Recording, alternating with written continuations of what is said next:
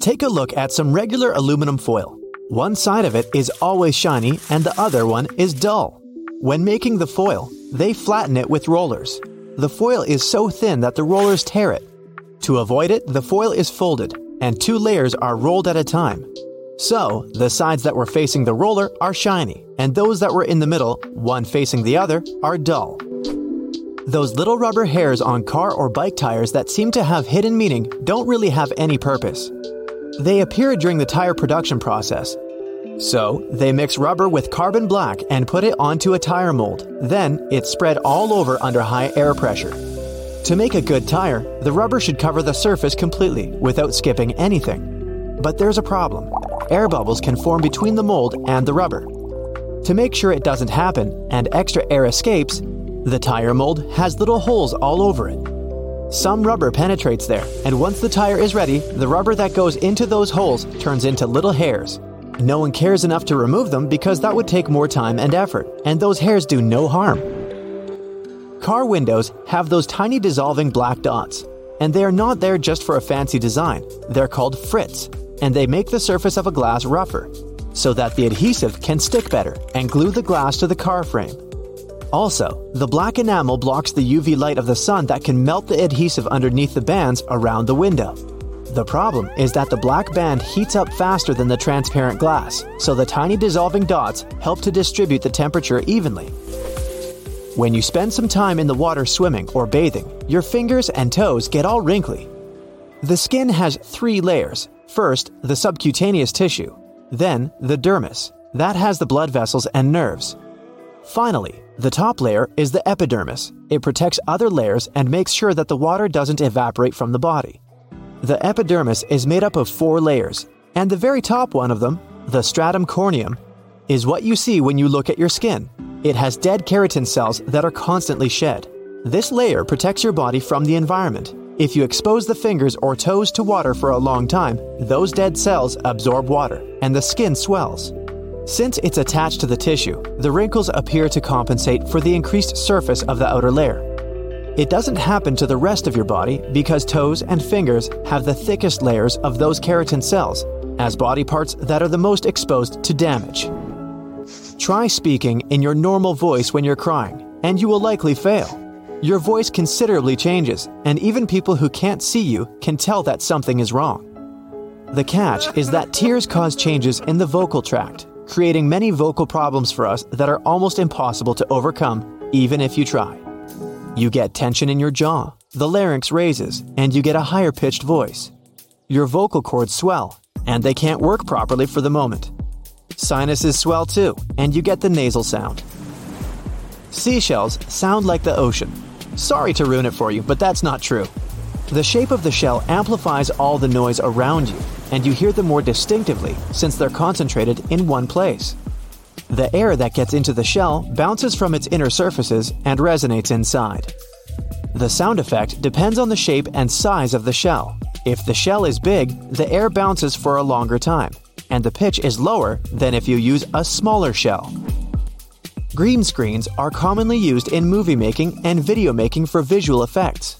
The simple answer behind why they're made green is fun and simple. Because people aren't green. The movie maker needs a color that isn't used anywhere in the shot so that everything green is hidden.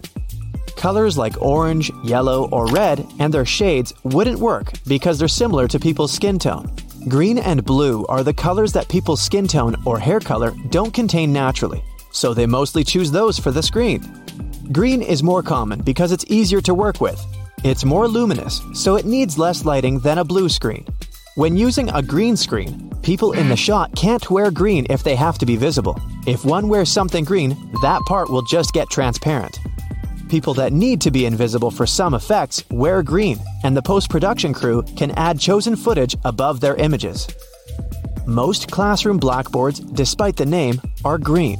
Back in the day, 18th century students were using little individual boards in class to write on, instead of copybooks we have now. The boards were made of slate or wood, and they were actually black.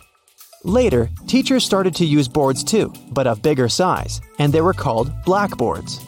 The material wasn't convenient. So in the 1960s, the company started to produce the boards differently. They used steel plates covered with green enamel. They were lighter and less fragile, and they worked perfectly. These are the boards we typically use nowadays. So, the color changed because of advances in design, and the name is still the same. But some people now call it a chalkboard. 13 is often called a baker's dozen, and there's a fun history behind it. Back in the day in medieval England, bakers came up with the idea to solve one problem. Loaves of bread used to turn out to be of different sizes because of the difference in dough rise and lack of equipment to scale properly. A customer buying a dozen of something could be very unsatisfied if some of the loaves they got were visibly smaller than the others. To compensate for that, bakers would typically add an additional 13th loaf so that no one complained. AM and PM we use speaking of time are Latin letters. AM stands for ante meridiem, which means before noon. PM stands for post meridiem, meaning afternoon. Latin letters are still used in many other abbreviations. Pounds are marked as LB, from Latin libra pondo. You may occasionally find your cats chilling in a sink. They love it because the bathtub and the sink are usually the coolest places in the house. So, if it's hot inside, many cats, especially long haired ones, prefer to escape to a more comfortable environment. The bathroom is also usually the quietest place where people don't walk around all the time and cats feel less disturbed there. A sink can serve as an observation deck for them. It's elevated, and a cat can observe and control what's going on in their territory from up there. Typically, engagement and wedding rings are worn on the fourth finger. The tradition comes from ancient Egypt, Rome, and Greece. People were wearing them on that finger because they believed that there was a vein in it leading straight to the heart. Wearing a ring on it symbolized that the heart of a person was taken, Originally, they put the ring on the right hand because some people believed that the left hand was unhappy. Some countries changed it to the left hand later. Now we know that there's no vein leading to the heart. But the tradition lives on. It's always that finger. Another explanation is even more symbolic. Put your hands together so that the same fingers of each hand touch one another. Fold your middle fingers inwards. The thumbs symbolize your parents. You can separate the thumbs because you leave your parents. Index fingers symbolize your siblings. You can separate them because you have different lives. Pinkies symbolize you and your partner's kids. You can separate pinkies too, because children will leave. Ring fingers symbolize you and your partner. Try separating them. You can't, because partners share life together. In most countries, wedding dresses are typically white, but this tradition isn't as old as you might think. Until the 19th century, wedding dresses were of any random color. Basically, a bride just wore her best gown. As a rule, they weren't white because at the times of no running water, white wasn't a practical color. It was also associated with mourning. Royal women were typically married in red gowns until 1840 when Queen Victoria got married in a white gown. At first, the aristocrats frowned upon it, but less than a decade later, white became widely accepted since it was associated with purity and innocence.